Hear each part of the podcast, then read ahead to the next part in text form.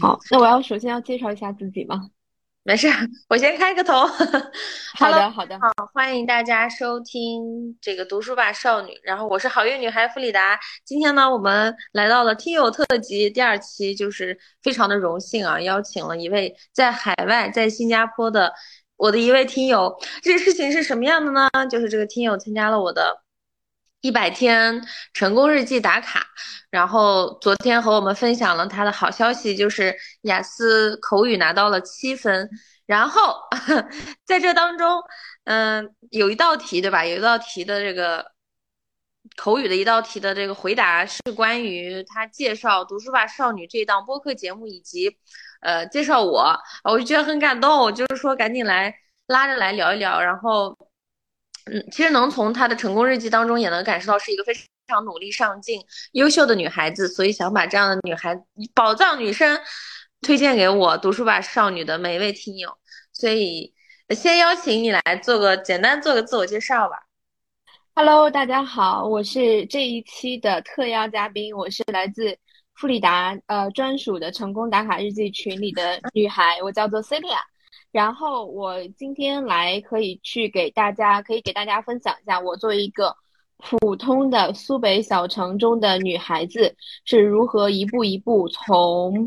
呃传统意义上最典型的好女孩，奋斗到自己现在一个人在一个人裸辞，然后申请到新加坡国立大学的硕士，然后在毫无资源的情况下顺利毕业，然后拿到工作的 offer。但是现在呢，又对工作的呃实际的内容感到很不满，所以又想再一次的去到别的地方去，再展展开新的生活、新的人生。这样，好，谢谢大家。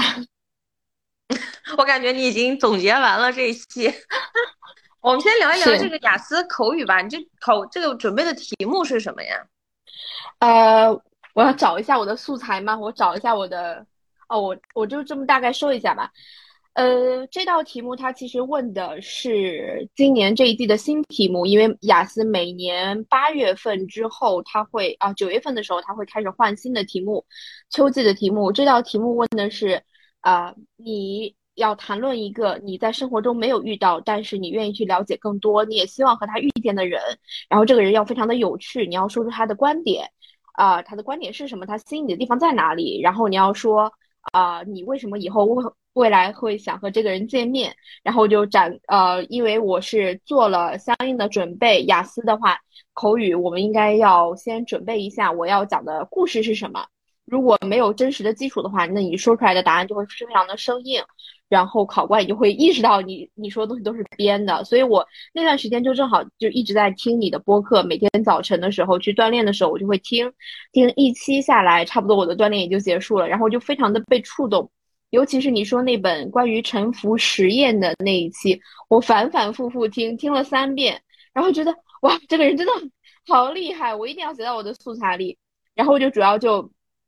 就是自己先写了一一版草稿，然后就主要就讲述了一下，就是在我最近我听到了一期播客，然后这个女生她是一个非常有趣的人，但我用了一些非常就是我用的一。呃，英语词汇一般都是一开始非常普通的那种，然后就说她呈现这个故事、呈现这个内容的方式，啊，让一些变得很生，让一些本来非常生硬、本来非常晦涩的内容变得非常的好懂，非常的贴近生活。然后我可以从。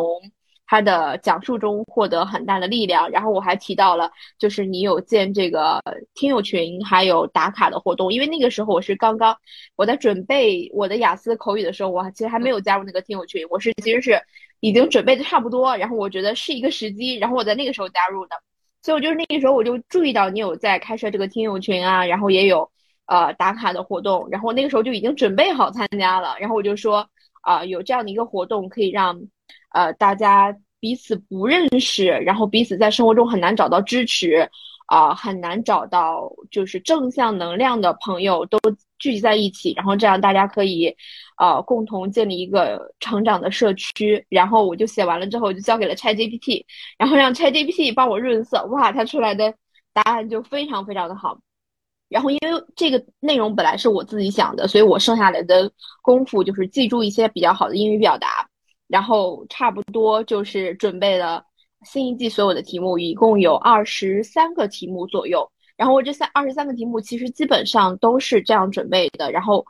没有想到，没有想到在考试的那一天，那个考试的考官他为人非常的和蔼，因为他知道他给我这个题目的时候，我的心里我的心里就哗就舒了一口气，我就觉得 OK，这个题目我可以讲的很好，因为我有准备过。然后我在讲的时候，因为我要讲很多的东西，然后那个考官不得不打断我说：“OK，that's enough。”然后在，但是他非常的，他非常的有感兴趣，他非常感兴趣，是一个，他是一个就是典型非常典型的英国的绅士。呃，因为我有在国内也考过两次雅思，因为为了准备留学，我也在国内考过两次雅思。国内的考官，因为他可能会在大陆的地方，他会对他会觉得哦，OK，你们这些学生都是一些典型的哑巴英语的使用者，他就会对你格外的严苛。但是我在新加坡考的这一次口试的话，老师就非常的和蔼。就是非常的和蔼，就好像是在跟你谈话一样，然后我就完全没有任何紧张，就一直对他微笑微笑微笑。然后他在问到我 part three part three 就是第三部分，我们一共有三个部分，第一部分是简单的交流，第二部分是我要准备的话题，第三部分就是他在针对我的这个话题在提进行提问。然后他第三部分第一个提问，就是忍不住的好奇，他就问我，OK，那你现在有没有加入他的听友群呢？他就是问我这个问题。这个问题很明显就是不是在雅思官方给你的那个考官提问里面，我就说我现在虽然还没有加入，但是我希望我未来有一天可以加入，然后我希望有一天我可以成为啊 Frida 播客里的嘉宾，我可以向更多的女孩去分享我的成长经历，我觉得我可以去啊 share 我的经历，可以给他们很大的力量，然后他就。意识到我如果说太多的话又会跑题，然后他就说 OK OK，然后我们就接下来就进行下面的问答，所以就是很快乐、很轻松的一个考试，就是然后最后就拿到了七分。但我其实我觉得还可以做得更好，可能是因为我的表现就是我说太多了，然后让他感到他好像没有完成他雅思考官的任务，就是立刻把我叫停。所以我但是我觉得七分已经算是我非常满意的分数了。我觉得，如果我都能可以做到七分的话，大家其实准备一下，从自己生活中挖掘出足够的素材，完全是可以拿到更高的分数的。七分、七点五分，完全都可以，不用害怕。对，好棒啊！首先恭喜你啊！就哦，我听的就好几次，我现在眼睛里还还有点眼泪，就是觉得很神奇，然后也很不可思议，然后，呃，然后也然后也很好，因为我是看到你在群里回复说。你还跟考官说希望有一天你能上节目，我就觉得哎，赶紧来。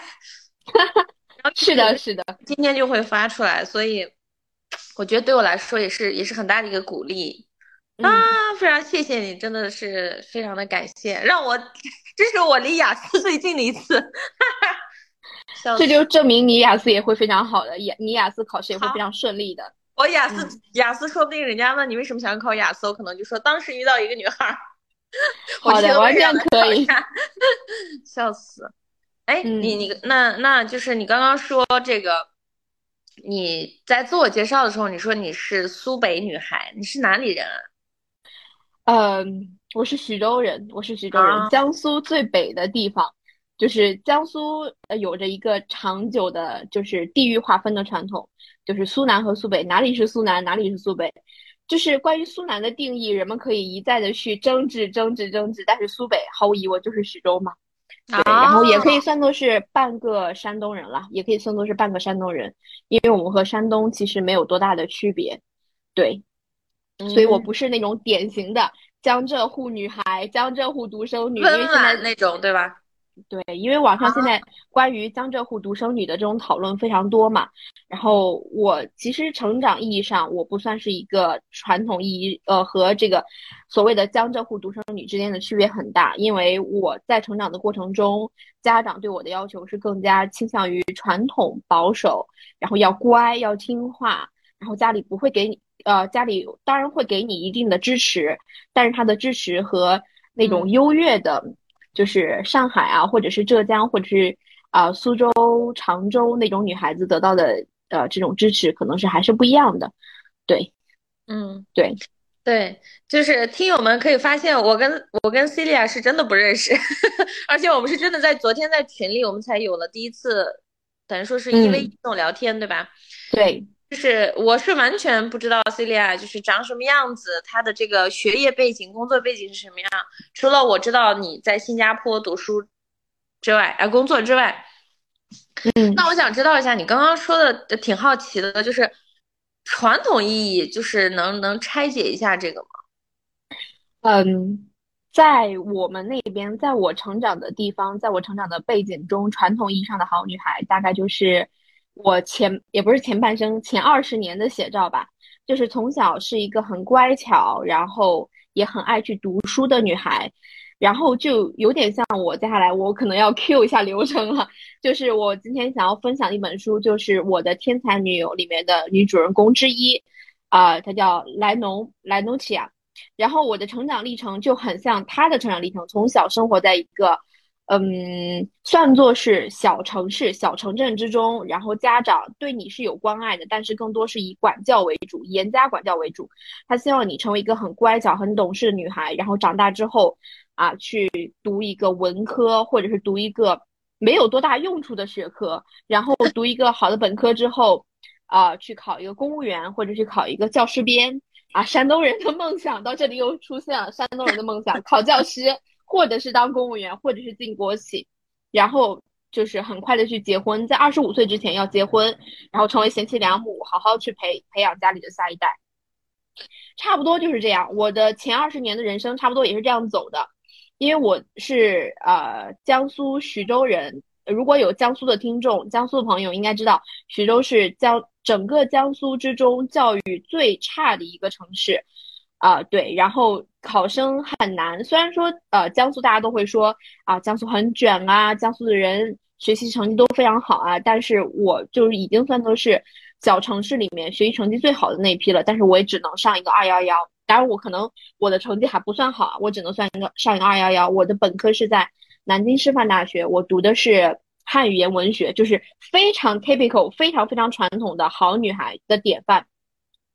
然后在啊，就是我觉得应该我的人生的第一个转折，就是出现在我大学该不该考研的时候。我考研失败了，啊，是考一所天津的一所大学，是考的是南开大学。考研失败之后，给我的打击。啊，非常的大，当然，我就相信这个有很多年轻的听众也能够感同身受，能够非常多的感同身受。就我第一次感觉到，就是我的人生好像出现了岔子，出现了一个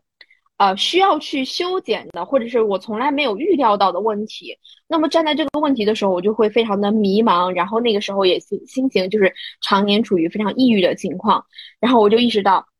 那我应该再去再继续去考研吗？或者是我应该去选择跳出这个框架？其实我就是从那个时候我就发现我有一种有一种嗯逃离的本能，有一种逃离这个问题、逃离这个预设的本能。因为在我开始考研的那一年，我遇到了很多的事情，呃，呃，有些非常典型的二十岁的女孩都会遇到的事情：失恋，然后被被分手，然后。呃，考研准备的也不是很充分，然后你在那个时刻，你突然发现，呃，你背负了很多的压力，然后那个时候你的家人，你传统的能够去寻求支持的框架和体系，在那一刻全部都失灵了，你只有你自己。在那一刻的时候，我就觉得我好像我还要再去考一次研吗？好像也没有那么去想要去拿到这个研究生，因为如果拿到这个研究生文学类考研，其实做出来的工作。还是和本科生差不多，仍然好像仍然是教师编或者是公务员，然后我就放弃了。我跳出这个框架之后，我就开始准备去工作。那个时候正是，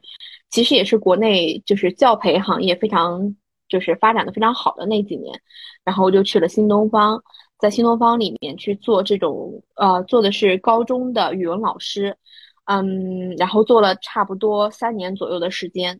啊，三年左右时间，当然在这个时间里面也攒了一些自己的积蓄，然后是到二零年疫情的时候，让我突然又产生了一个心情的变化，因为我觉得就是在疫情之间发生的一些发生的一些事情，就是人们所遭遇的那些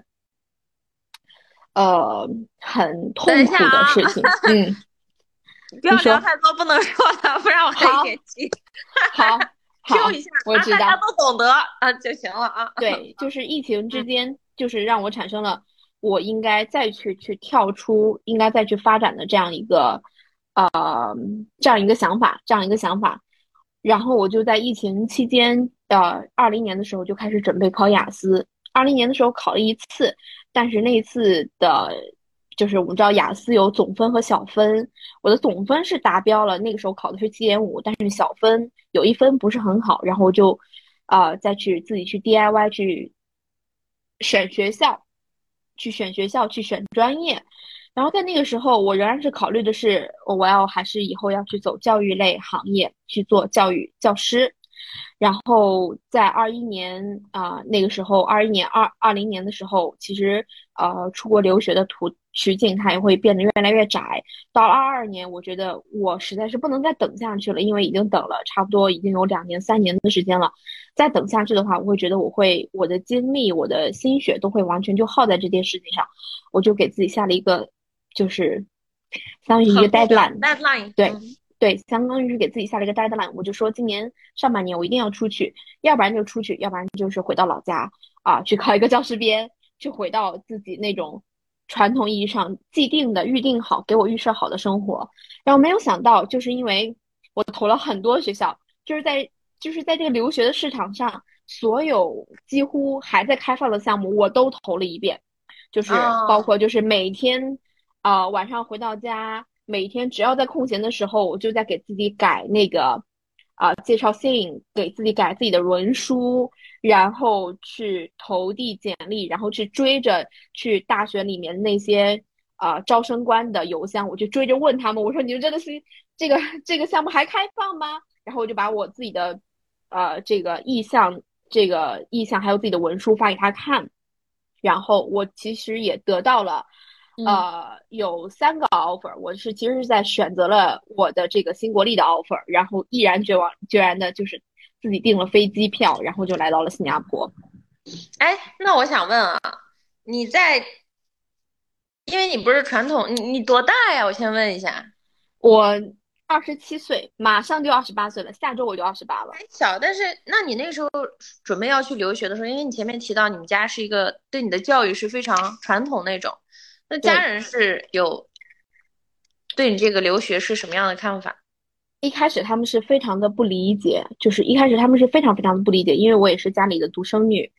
他们就觉得你不要去冒险是最好的，因为他们会觉得国外可能是没有那么的太平。然后对于女生来讲，家人不愿意让你去把你去放出远门去到国外。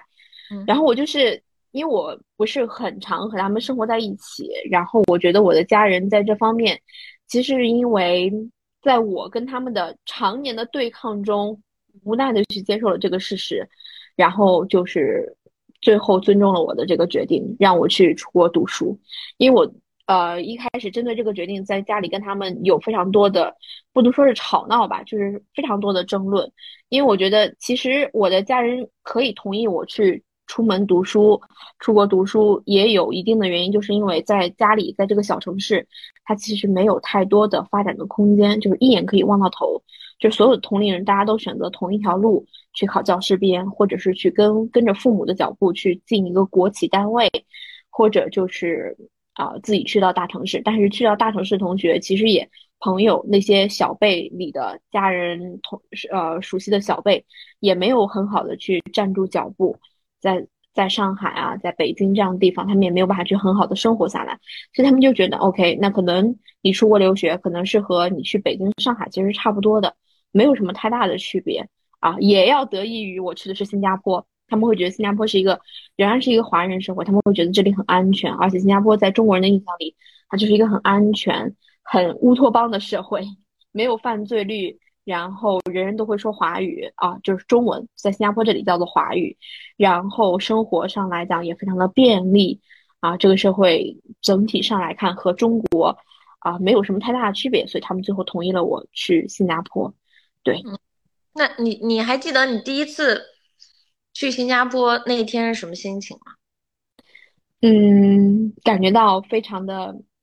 轻松，不是那种紧张，也不是那种激动，而是那种轻松。因为我知道，就是我为之努力的两年多、近三年的事情，它终于实现了。我是亲眼的去见证我的目标实现，去体份体验那份喜悦的心情。你感觉到就是那种轻松。我一出樟宜机场下来，然后工作人员是非常的友善的，他们会帮我叫车、叫出租车。我上了出租车之后，啊，正好是一个会说华语的。啊，会说中文的一个司机，然后他就跟我说，他就很热情的问我来自哪个城市，然后啊，他问我去读什么书，啊，我就说我来新加坡国立大学读书，然后他就说哇，你很厉害，很你很优秀，然后我们就一路就唠嗑，很快的就到了酒店，然后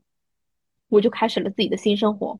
所以就感觉就是呃，在上学的时刻，除了学业的压力了，当然学业压力很大。啊，除了学业的压力，我的每时每刻都是感到非常的轻松，非常的自由，因为我可以完全主宰我的生活，我可以完全去决定我想要什么或者我不想要什么，这个是非常难得的。因为我在成长的过程中，做一个很传统家庭的女孩，嗯，你有的时候是不能明确的知道自己想要什么的，因为你的想要，你的。你认为什么事情对，或者你是认为什么事情错？有的时候是家长给你灌输的，或者是老师给你灌输，或者是男友给你灌输的那些典型的想法。你的对错是混比较比较啊，不能说混杂，比较模糊的。你的对错观或者你自己想要或者不想要什么，其实很模糊的。但是等你到了一个全新的环境，你可以一切都依靠你的努力，依靠你的能力去。达成你的目标的时候，你就会觉得，OK，这个东西是我想要的，我有我自己明确的自我意识，这是非常难得的。嗯，我其实很好奇，有两个问题啊。第一个问题就是你前面提到说你考研失败了，然后正好那一年又被分手，然后家里可能又是各种，对吧？可能算是你前半生一个小小的低谷吗？嗯，可以算作是低谷的开端，不能算作是低谷的完全完全那一年。对，应该算是低谷的开端。对我发现，我发现一个很奇妙的现象，就是因为我自己身上也有过这样的经历，就是在我呃，比如说去年我曾经录过一期播客，是关于低谷，那个时候我以为我已经到低谷的底儿了，但后来我发现，当你觉得这是低谷，它真的只是开端，然后。当你真的是从这个低谷里起来，又经历低谷，但是在这期间你持续在做事情，你持续在为你的目标去努力，然后当你的目标实现了之后，你再回头看，好像你不会把某一次低谷当做特别重大的事情，它就是很平常，以及你会有一个心理准备，叫做你未来还会遇到类似的事情，但是你不害怕了，你知道怎么样去。处理了，所以我觉得这是一个很奇妙的事情，也是我想问你的第二件事情。你说你长达三年其实是扑在这件事情上去做努力，那我们都知道过去，呃，三年口罩原因期间，呃，我们其实每个人内心是很压抑的，而且也是很多人在这期间其实是失去了对未来的一种规划，因为你觉得未来是如此的不确定，就别说去。别的国家读书这件事情，你光是走出小区门，好像都变得非常的不确定。那在这个当中，我觉得你内心还坚守着一种我要出去读书。我觉得首先心力方面就需要很多的这个建设。第二件事情是，我觉得现在普遍年轻人，包括我自己在年轻的时候，我会觉得三年实现一个梦想对我来说是很遥远的事情。就是我就总是觉得，我今年要实现一个。就是我们在做事儿的过程当中，可能会有点着急，有点焦虑，觉得哇，我三年去准备一个 offer，就这这这这东西好像好远啊，离我好远啊。但只有经历过的人，你会觉得其实三年时间过得很快的。所以我其实今天很想跟你聊一聊关于时间的这种沉浸式。就是你在这三年期间的那种感觉，因为我觉得可能也会给我一些鼓励。其实我也是在今年年初的时候确定了自己未来可能也想去，呃，读书，就是去体验一下，因为我真正有了自己感兴趣的专业和学校，嗯，但我。今年就比较客观的就觉得我要花三年的时间去完成这个梦想。那我今年做的事情就是做好我的内容，我有一些在内容方面的成绩。那明年我就全身心的去开始学习攻克语言和这个申请信这些。然后再到下一年的九月份会入学。就我现在是一个比较理智的做了这样一个规划，但是类似这样的事情，在我过去的人生里是没有发生过的。就是我从来没有说要把一个呃目标放在三年，而是我永远觉得好像今年的新年类似写完，今年我就要达到，今年我就要达到。啊，所以我因为你是过来人嘛，你经历了这一波这个事情的达成，所以想听你具体聊一聊，在这期间，嗯，你的那些努力呀，想放弃的时候啊，挣扎呀，包括你最后给自己说，啊，最后给自己下了个 deadline，就我觉得那个很重要，就是很多时候你在冲一个目标的时候，最后达到可能就是靠提着那口气儿，你就觉得我这气儿断气儿之前我得再试一把，但往往。就是那个时候就失成了。对，是的，呃，前面这个分手的以及考研失败的那个事情，我觉得其实就像是你刚才讲的一样，很多事情在你刚刚经历的时候，很多挫折当刚在你刚刚经历的时候，你会觉得自己陷入了一场就是。类似于西西弗斯式的那种陷陷阱，你会就觉得自己在一直很痛苦的在推那个石头，一直在经历自己的痛苦，好像永无永无宁日、永无结束的时期一样。那个时候，人是最容易去陷入一个悲观的宿命论的。然后在那段时期，我其实也是很悲观、很宿命论的，在家里很。很躺，然后非常的悲观，每天不管看什么东西，我都会哭，然后一天用完一包纸巾那种夸张的程度，然后整个人就是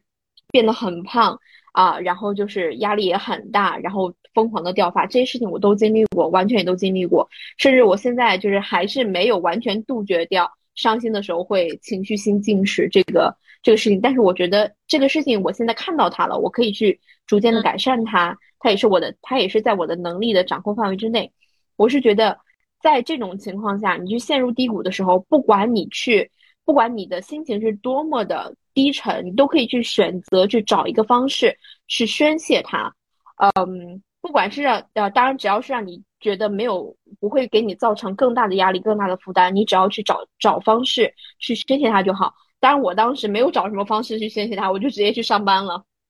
但是，但是我是觉得，呃，我的工作在新东方的工作，它是给我一种工作中是给我一点点价值感的，对，工作中还是能够给我一点点价值感的，它是能够让我去建立人和人之间的联系，建立人和人之间的连接的。因为我是做一个高中语文教师，然后我去带的学生，基本上也都是愿意去学习啊，愿意去为自己的人生去奋斗的一些小孩。然后我就能够从他们的身上也算是汲取一些力量吧。然后就是，虽然工作仍然是非常的累，然后在新东方啊工作，我不知道在座听众有没有上过新东方的课，或者是有没有前新东方儿，应该是都知道新东方就是很累，每天早晨啊很早就要去上班，然后等我打卡下班的时候，基本上都已经是九点半了。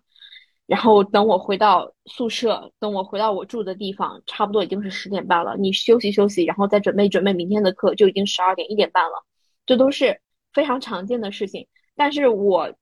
在那段时间之中，就是投入了一种工作狂的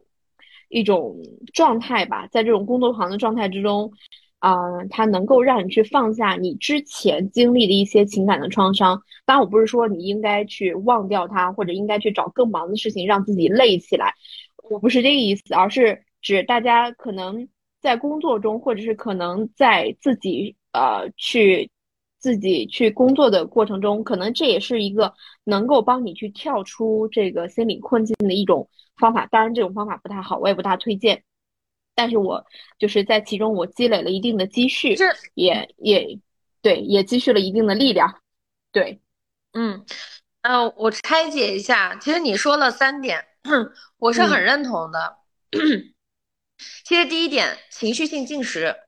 那当然，我觉得情绪性进食对我们的身体健康，某种程度来说，它一定是有损害的。可是我们不得不承认，我们真的要承认一件事情，就是有的时候就是那顿 大吃大喝，帮你熬过了那天的那个伤心时刻。因为你知道，我有时候也会，比如说我即便是现在，我有时候心情特别不好，就是。就是你你你你有个事儿，就是你没有办法排解，你没有办法去跟任何人讲，你没有办法排解的时候，就是很烦躁。那我也会可能花很多钱，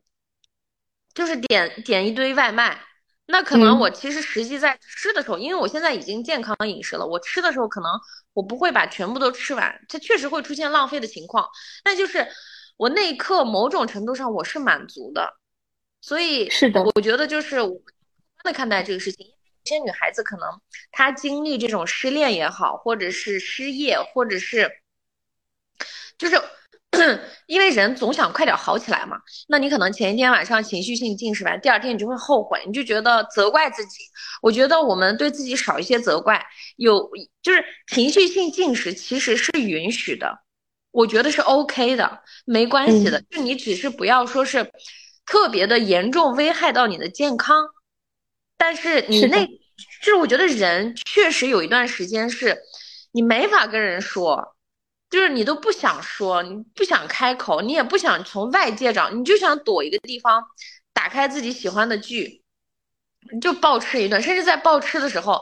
那个手机响一下，对你来说都是很烦的事情。就是来一个信息，对你来说都是巨大巨大的那种干扰和内耗。我觉得我经历过很多回，所以我特别能理解。所以我在这里也想跟听友说，就是如果你也有过这种情绪性进食或者压力性、间歇性暴饮暴食，我觉得先不要责怪自己，也许这些食物确实在当下就是抚慰了你的情感。我觉得我们要承认这件事情，嗯，先放过自己，然后在后面等一切好起来之后，你再就像你说的，你现在意识到了这个问题，你看到了这个问题，就是我们只有在接受了自己之后。然后慢慢的再看到哦，情绪性进食原来对我的健康和心理，它长期来看不是一件特别好的事情的时候，你才会慢慢慢慢的改，然后你的这种改变就不会那么的拧巴，就很顺其自然的就改掉了。你也不需要定什么计划，定什么目标，所以我觉得这个很重要。第二件事情是你说，你因为做了这个新东方的老师，因为可能不像是在公司工作，在公司工作你有的只是。业绩的或者是工作的压力，但你因为做新东方的老师，你想你作为一个教师，你面对的是很小的小孩儿，对吧？那其实小孩儿本身就是很天真、很可爱的。那你在教课的时候，你每一天面对可能几十个同学，你在真实的和人类产生链接，这个是我刚我我想拆解的第二点，这个也很重要。所以为什么？说我们在低谷的时候要尽量多的去跟真实的人产生链接，而不是自己一个人窝着，这其实很有帮助。你看，比如说你，你是通过工作的方式得以说每一天你不得不面对一个班三四十个学生，然后其实这些别人的交谈，你跟大家每一次的链接，他会就是会帮你分散一些注意力，呃，所以也很尝试。比如说我在低谷期，我做的最多就是跟不同的人去。也是今年我疯狂的做咨询，每一天见五波人，我只我有我有一天见了六波人，每一个人都是至少一个小时起步，然后就是疯狂的聊了。回到家，大脑是亢奋的状态，但你知道你的心情是在谷底，但你的大脑很亢奋，就很奇怪。但你至少分散了注意力，嗯，我觉得这个是这个方法是有用的。然后第三个，你提到你因为这份工作，你有了一些积蓄，其实这个是你的工作带给你的这种对自己价值的认可。因为我们失败是因为，呃，就我们失败了之后很难起来，是因为我们看不到自己的价值。但是当这份价值能够在市场上，比如说有人真金白银的给你价值，或者比如说有人给每一天都有人给你很好的反馈，说你这做的很好，就。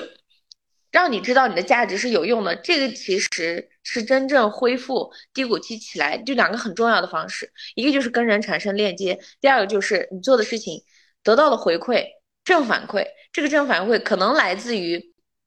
你的领导对你的夸奖，或者来自于你在这工作上得到了某个成绩，你你有一个舞台上去去表达你自己，或者说就是真金白银，你能看到这个钱，呃，积蓄方面有所提升。所以我觉得这个这个都很重要，嗯，是的，是的，好，嗯，对你刚就是谈到了，就是这几点我都是觉得很很对，因为我之前我自己的经历我是没有从别人的，我也没有从没有办法就是从别人的角度来看，但是你总结的这几点就是我们应该，我觉得就是我们应该跳出自己心里给自己设定的那种啊心理困境的一种方法啊。然后我在留学的，哎，我忘了刚才你提的第二个问题是什么？就是你这三年期间，你孤军奋战嘛？为了这留学这些，你中间经历的一些，嗯嗯，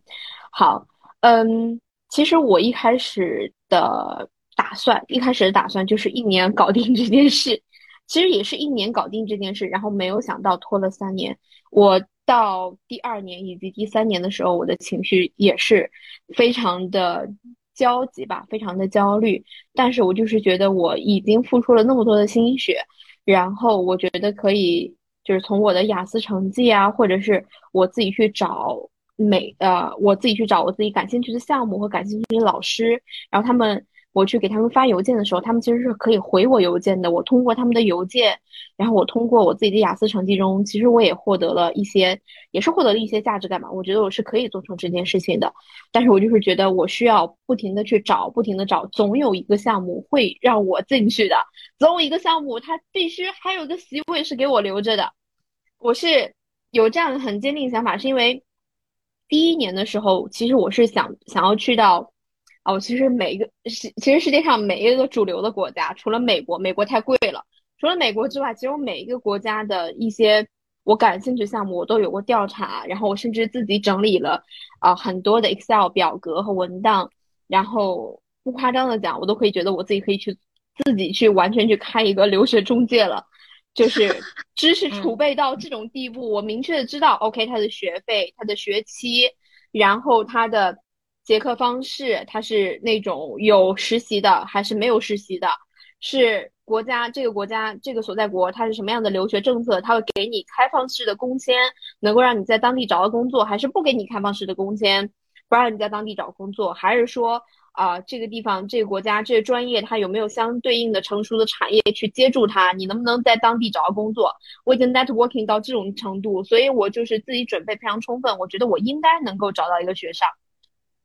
第一年的时候，我是准备，也就是二零年的时候，我其实准备是到新西兰去留学。我看中的专业是奥克兰大学的这个教育学，但是当年奥克兰大学的教育学它的要求分数很高，要雅思四分，四项都要最起码要有七分。然后我是因为写作的原因，啊，卡在了六点五，没有上去七。然后当年也是雅思考了一次七，但是那次七就是非常艰难的考试。就是可以说是背素材，通过背素材拿到了七，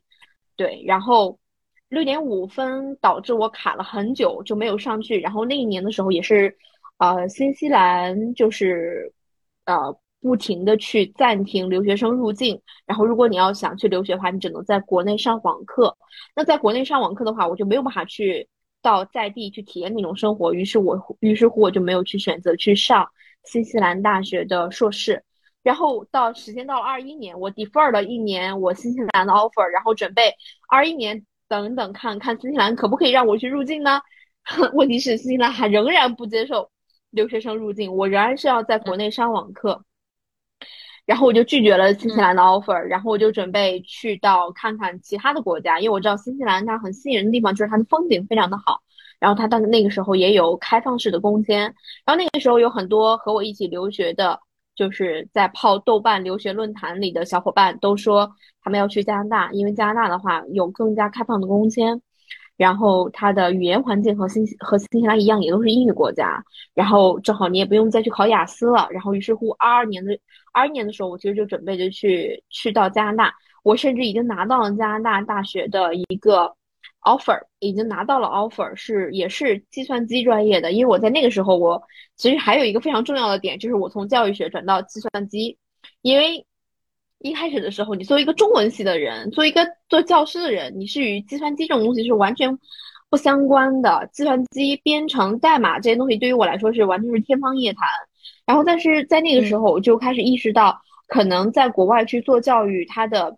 无论是什么国家，它的市场。来讲这个，嗯，就是说它的市场都不会很大，而且你作为一个中国人，除非你教中文，对吧？但是在国外，其实教中文的市场也非常小啊。除了新加坡，新加坡或许还有，除了新加坡之外，可能教中文的市场都非常小。我的专业是非常受受限制的，我又不想过一种受限制的人生。我我就想，我既然在国内，我都不想去考这个教师 编，我为什么还要在国国外去考一个更不可能的教师编呢？对，就是彻底放弃了山东人的幻想，放弃教师编。然后我就是在那个时刻，自己去学了一些计算机入门的视频课，然后也在网校上啊，也在网课上去修了微积分。当然，微积分没有学得很好，也就只学了微积分的第一部分。然后拿着我的这个成绩去申请美国的一所在加拿大大学的分校，然后我甚至也拿到了 offer，也拿到了 offer，但是。我的学签被拒绝了。我去申请，就是我去申请大学的时候，你必须要去申请大学拿到 offer，同时你还要去申请留学的签证。但是那一年很不幸的是，我的留学签证被拒绝了，被加拿大拒绝了。然后我就崩溃了，我就想，为什么加拿大要去拒绝我的留学签证？然后那个时候我才意识到，好像留学并不是。说很简单的，我拿到 offer，然后我就很快很很 easy 的，我就可以拿到，我就可以去当地去生活。其实，在这个中间有很多我没有设想过的坎，然后我就一步一步的去试。我就想，那我要不要再去呃延期一年，再去向学校再去延期一年？后来又觉得算了吧，我还不如再去申请其他的学校。而且那个时候就开始已经到了海发我的 CV、海发我的介绍信的时刻。我联系了一所芬兰的大学。联系了一所，联系了新加坡国立大学的这个项目，也是计算机专业，然后呃还又去联系了新西兰的一所大学，我看他们还愿不愿意去收留我。但是我去这次去投递的是这个计算机专业，就是编程专业。然后在我呃最先拿到 offer 的是新加坡国立大学，然后因为新加坡，因为它种种对于我的家庭或者对于我来看，它都算是一个。因为它的排名很靠前，对，对，所以我就选择了立刻去接 offer，因为我觉得其他两所大学与它相比，好像名气没有那么大。然后我就于是就选择了去接到新加坡的这个 offer。但是在我上飞机前，非常凑巧的是，在我上飞机前一周，就我已经是属于已经在家里收拾行李，然后已经和我的好友都告别，新加坡的签证已经办好了，我马上就要上飞机的时候，芬兰的大学。嗯，叫做呃库尔图大学，他给我发了他的招生的老师给我发了就是一封回信，因为我是在四月份五四月底五月份的时候给他发过信，然后他是在七月份给我回的信，然后告诉我说，嗯，很不幸的是我们今年这个项目他已经招完，已经招生已经满了，招生已经结束了，但是我看了你的。就是你的研究意向，你的研究方向，我是非常感兴趣的。我希望你能够在二零二三年能够报考我们，能够申请我们学校，我们非常的愿意给你提供这个席位。然后，如果你想要去申请奖学金的话，我们也有相应的资金支持，人非常的好。然后我就，哎，我就拿到那个信的时候，我就非常的，我就是内心就在，对命运的捉弄，就内心我就非常的就是左右摇摆，我就想。OK，芬兰这所大学，它是对我来讲是非常有吸引力的，因为它是一个人文研究、东亚研究的项目。它对于我来说，我觉得我有自信，我可以做得非常好。我有非常想要去研究的方向，然后我也有非常，我也知道我如果去读的话，我应该去怎样去联系老师，怎样去寻找我的资源，怎样的去完成我的这个项目的论文，然后我甚至都想好了。但是他迟迟没有回音，而且我又拿到了一个非常好的 offer，我觉得我不能就是再等等等，然后错失另外一个 offer，因为我已经错失两个 offer 了，我就想不能无论如何不能再错失这个 offer，我就已经决定好了，然后最后来了一个这样的 offer，来了一个这样的不能算 offer，算是一个嗯看到我或者是认可我的一封来信，然后我就觉得。啊，那只能有缘再见了。然后我就来到了新加坡，在新加坡国立大学的话，我觉得它是给我提供了一种完全不一样的就读体验。就是在这种就读体验中，啊，学生是主体，学生必须要完全一切自己做主。因为我也做过老师，就是从学生到老师，然后再又回到学生，这个过程我是觉得非常的有趣的。这个过程我是觉得非常的有趣的。我作为学生的时代，可能。在那个时代，更多的是机械式的学习，呃，老师耳提面命的去教你。然后到老师的时候，你做你换了一个角色，你也能够知道如何更加系统的让学生去学习知识，然后你又回到了学生的这个角色，然后你又再一次的去体验了一把如何才能学习，但是完全不一样的知识点，不再是文学，不再是人文的东西，完全是计算机的东西，必须要以实践为主，你必须要提前预习。对于我来说的话，成为一个码农的这个过程也是非常的。压力很大，但是有这个我很想问一下，这个我很想问一下，因为呃，你从小我能感受到你的这个文学方面，包括你大学专业也是这个，对吧？嗯，你应该是读了很多书的。是的。那嗯，就读了很多书的人身上有一种就是文人的那种，然后你突然又跳转去做这个码农，做编程，然后其实是你在申请期间你就已经在上网课。嗯，在学习了，你怎么平衡这种？我不知道你感不感兴趣对计算机，但是我相信一定是没有文学的吸引力大。就只要读过书的人都，你知道我有时候看书看的，我就觉得哇，世界毁灭跟我没关系，我就想把这个书看完，就别给给我找工作，我什么都不想要，饭也不想吃，我就有时候你沉浸到书里，你就会有那种感觉。我希望今天没有工作就好了，我能把这个书读完。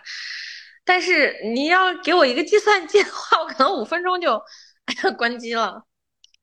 是的，就是有那种，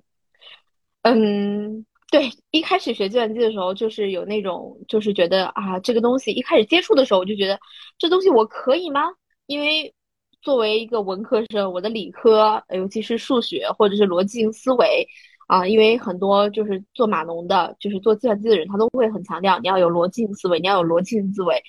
我会自己会以为我本来是很弱的这方面，我是很弱的，我可能比不上那些学理科的学生，我也比不上那些学理科的，就是理科本身理科工科的同学。但是我就是相当于是，我可能是接触了书，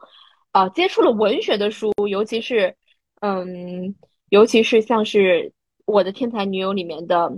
呃，另外一个女主人公，她叫莉拉。莉拉她本来也只是只有小学文化的一个女生，她的家庭没有能够给他提供资源，让他去发展自己的知识，让他去接受更多的神术训练和素养。但是他就是相当于是，他给我一种感觉，就是自己拔着自己的头皮，把自己从那个泥泞的小城市里面拔给把自己给拔起来了。他就去自己在七十年代的时候，他就去和他的伴侣一起去。每天晚上从工厂下班回来，去学计算机，去学二进制，然后用家里的门去演示，门开了这是一，门关上这是零，然后他们就这样去练习，去学习什么是计算机的知识，然后我就觉得哇，既然就是我可以说是从丽拉的身上得到了很大的力量，丽拉从来没有人敢去说她是不聪明的女孩，她是一个很笨的女孩，那我为什么要给予别人一种去？定义我的这种权权利，或者是这种这种给给他们一种这样的机会呢？我也可以定义我自己，对吧？然后我就每天，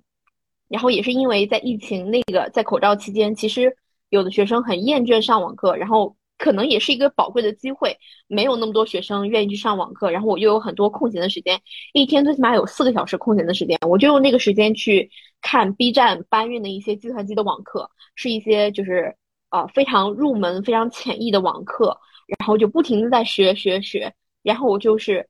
当然一开始我是完全不懂这个代码要怎么写，嗯，然后我就去去查询别人是别人是如何怎么写的，一开始完全不懂，就是去抄别人代码，就是去抄别人代码，就是去抄别人的作业，当然到最后，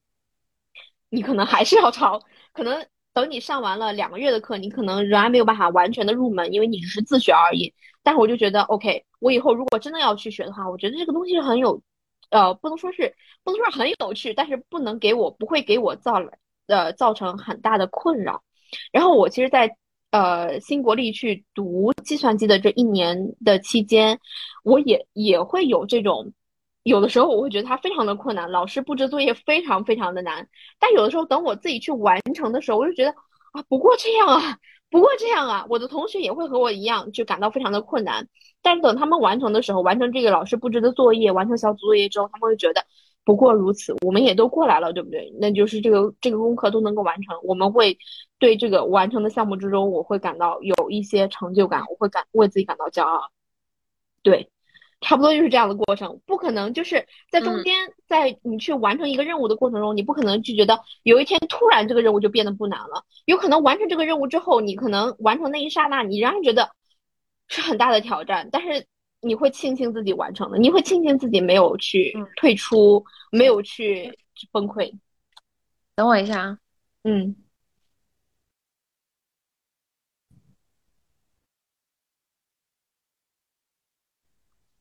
好。哎，我想问一下你，那你学习无聊的时候会干嘛？你不可能天天都享受那个学习的状态吧？学习无聊的时候，我觉得疫情期间保持学习真的是个很困难的事情。就是其实在这个期间，确实每一个人都有大量的时间，但为什么短视频在这个时间疯狂的起来？就是，呃，外界的一些新闻啊、不确定啊、身边发生的一些悲痛的事情有点多之后，人的那个心性很难是去沉浸在读书。包括我疫情期间，其实我也没有读多少书。你就是静不下心来，然后你就是想刷短视频，就是在做一些很无聊的事情，嗯，或者是疯狂的刷剧。你在这个情这种情况下能够沉下心去学习，学习给你带来的乐趣是什么？或者是你真的很无聊、很累的时候，会选择什么样的方式去排解？呃，我也会看剧。我其实是属于那种。我会意识到刷短视频，但我也会刷短视频，有时候刷 B 站短视频，或者是抖音，或者小红书，会两三个小时不停歇那种。但是我觉得更多的是，呃，我心里知道我还有一个目标没有完成。是，当然一开始的时候，在疫情期间，在口罩期间，我也会花费很多的时间，整天躺在床上，然后就是呃，对未来充满的不确定性感到很焦虑，感到很担心。但是我。更多的焦虑，更多的担心，是一种，难道我就要如此下去了吗？这种，这种自己对自己心里的疑问，就是这种疑问让我觉得，我今天该去做什么事情，我这个月该去做这个事，做什么事情，或者是我这个季度该去做什么事情，就是我感觉也是一种传统家庭的一种培培养，就是让我就是在做事情的时候，我会有一些就是计划或者是目标。我很早就就是在上大学的时候，在考研期间。当考研我失败了，就是会做一些任务，或者是嗯每天应该完成什么事情。当然一开始的时候，啊很小的时候，大家都会觉得啊我这个事情做不完，我就算明天，明天推后天，也都是很正常的。所以我考研才失败了。但是我在工作中过程中，其实是相当于是也是自己逼着自己，然后去必须要去完成，哪怕不完成百分之百，百分之六十，我都觉得很好，很 OK，我就可以给自己一些。激励让自己继续前行。我在那个时候，我其实听呃有一句话是对我来讲特别有激励性质的，就是听说的一句话，就是一个嗯体育冠军，然后他非常的讨厌，他是花滑还是什么样的冠军？他非常的讨厌自己的运动，他非常的不想呃就是做运动，然后他就是花滑去训练，然后他的妈妈就对他说，他妈妈也是那种管教非常严格的妈妈，然后就对他说。OK，你可以退出，你可以以后再也不学这个东西了，但是你不能今天退出。然后我其实就是也是给了自己那种信念，OK，我以后可以不再去碰计算机，因为写代码真的很累，你敲破头脑，你都不知道这个代码为什么是这样写。一开始的时候，一开始的时候我要去看那种呃老师录好的，就是呃在 B 站上别人搬运的老师录好的讲解视频。我要看五遍，我要看十遍，我才能懂这个概念到底是什么，然后我才知道，OK，这个代码是这样写的。我知道我可以去放弃，但是不是今天去放弃。如果我今天放弃，那我自己在家里一个人憋着，然后去读书，然后长这么多痘，然后 又长了这么多体重，以后就是好像没有办法去告诉别人。同时，我也有一种诉说的想法，诉说的欲望。我觉得我以后可能我也会写一些小的文章。嗯，没有那种定型的什么长篇巨著，可能我也会写一些小的文章，写在自己的博客上，或者写在分享给我的朋友，分享给更加年轻的女孩。我告诉他们，告诉他们我当初是怎么样过来的。我希望我可以有一些可以展示的东西，可以去诉说我自己的东西。同时，我觉得学习它也是一个让你能够去更加明确自我的自我的主体性的一个东西。当你真的去为了自己未来你的梦想，不管是什么样的梦想，不管是住大 house、开大跑车，还是说以后想要去成为学术界的老师、学术界精英，还是说有一个，嗯，想要去。过一个更好，过一过一种更好的生活，去更加的躺平，fire 你的生活。当你去意识到你是为自己去努力的时候，你就会有一种动力，你就会有一种动力。这种动力再加上那种，我难道真的就要这样了吗？这种恐惧感，其实我觉得是撑让我撑下来的一种源泉吧。当然，我回顾这三年的时候，我也不觉得我有做的很好，因为我是完全没有外界的资源，我的爸妈。其实他们也不可能了解什么是计算机，什么是编码，什么是代码。我的同事和学生，我要死死的瞒住，我不可能让他们知道我在自己在学计算机。同时，那个时候我也没有男友，我也没有真正的就是朋友。可能有一些网上的网友，大家就是在豆瓣小组里面，大家就是在交流自己正在申申请什么样的学校，还有就是一些留学的论坛，像一亩三分地，还有寄托天下等等等等。我看到有一些和我一样年轻的女孩子，或者比我更年轻的女孩子。他们都没有放弃，我觉得 OK，这个事情并不是我自己一个人在做，对吧？那么既然大家都去做这件事情，说明这件事情其实是可行的。那么我去尝试一下，没准就可以成功了。而且我当时给自己定了一个 deadline，就是二二年的上半年我必须要出去，我要在二二年的下半年我要有书读，然后我就是就这样撑下来了。当然回顾过来三年的历程，它肯定是非常漫长的，但是我没有就是给自己定这。两年，或者是这三年一定要出去。我其实每一天都是想，今年我就要出去，今年我就要出去。但是没有想到这个事情拖了三年。我觉得这个历程是蛮煎熬的，但是坚持住，但是坚持住，可能大家并不需要三年的时间，像我一样并不需要三年的时间。但如果有长期规划也是可以的。对，那你提到坚持，我就再想聊一聊，因为这两天这个打卡群里也有人在讨论，就是很多人三分钟热度。嗯，那你对计算机有没有片刻想过说，哎，我要不别读这个了？有，有，我在想放弃它，是怎么坚持？对，因为我觉得我不能浪费我的钱，啊，你不能浪费我的钱。对，因为这个学费是很贵的，在新加坡每一天都生活都都非常贵。因为我之前在嗯南京工作的时候，其实是不需要。在南京生活其实没有那么贵，而且我每天早上很早就去上班，晚上很晚才回来，然后水电费几乎都不怎么需要那种。每天回到家顶多是点一个外卖，然后去买点宵夜吃吃，吃点零食，没有更多的花销。然后每天都是住在公司里，几乎就是住在公司里，没有什么太大花销。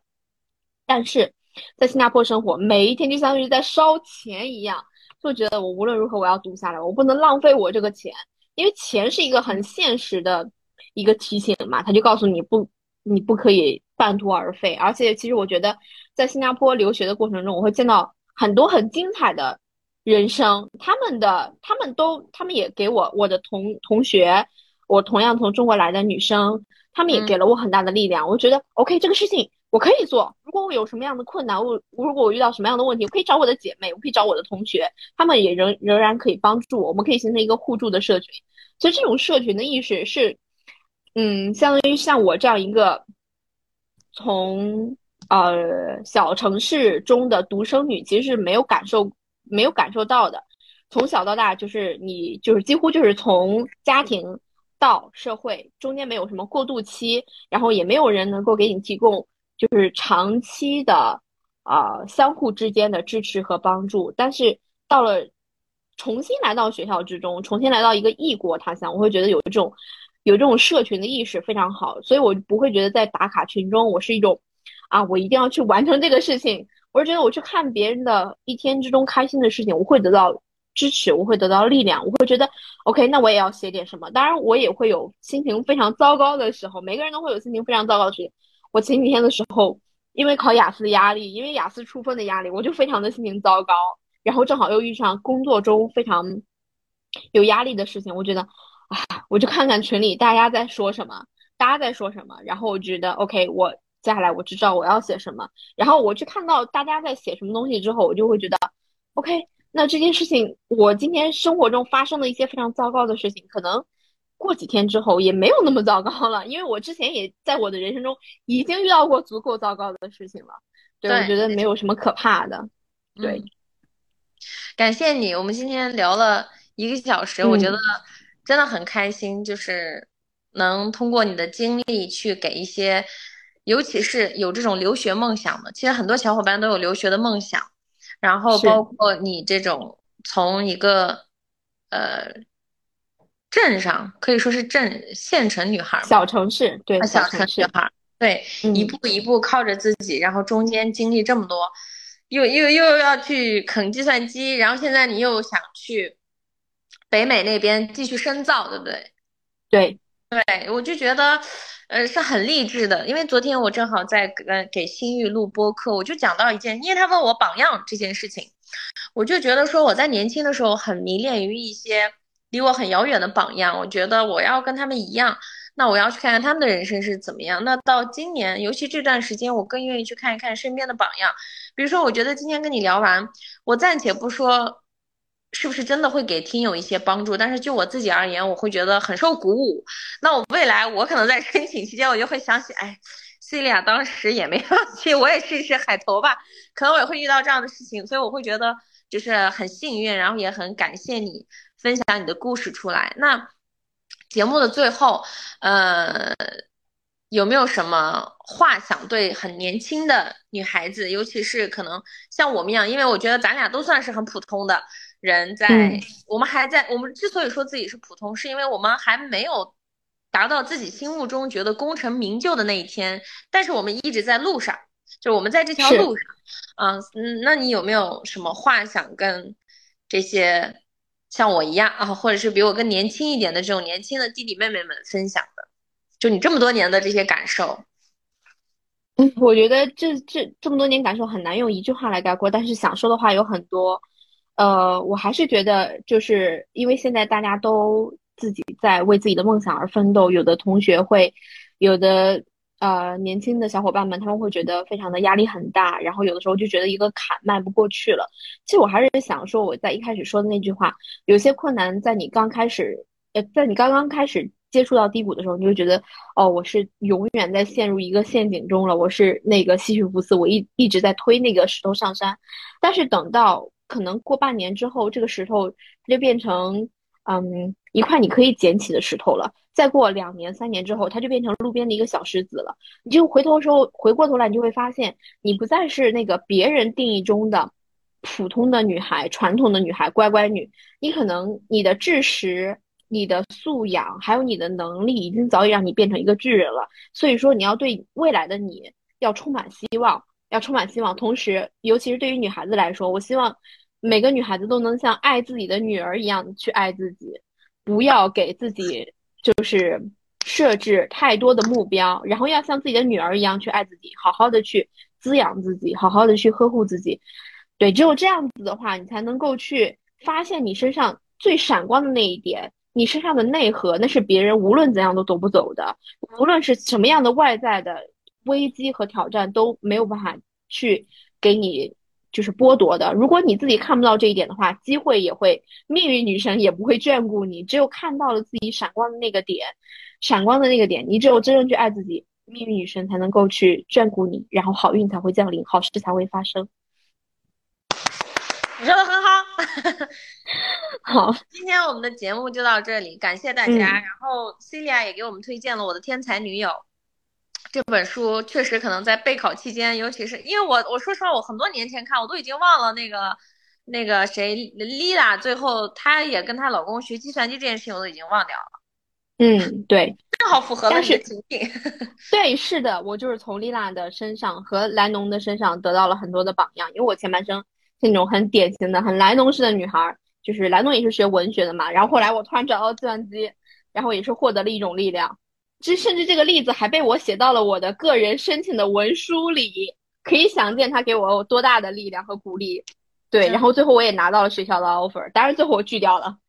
对，是一所加拿大大学。所以大家就是我觉得，嗯，这本书可以读一下。对，这本书当然我知道很多的姐妹都已经读过了，但是我觉得一生之中无论什么时候都可以捧起书来。对。感谢 Celia，非常谢谢你。然后呢，如果想跟 Celia 产生链接，可以来听友群，礼貌的礼貌的链接啊，然后那个看是不是有机会能邀请你。如果说用户的这个需求大的话，可以搞一期留学论坛、小论坛、小讲座。但是我们可以作为听友，我们愿意支付你一点点费用，就是大家一起，可能不多，但是邀请你来做一个这个，我觉得就是听身边的人。我说实话，我更愿意听你们去讲怎么去进行这中间的。嗯，就比起这种大的机构啊什么的，我觉得我们都可以在今天为这件事情埋下一枚种子。嗯，好的，也谢谢 Frida 邀请我来这期播客。好的，那我们下期再见吧。好，再见。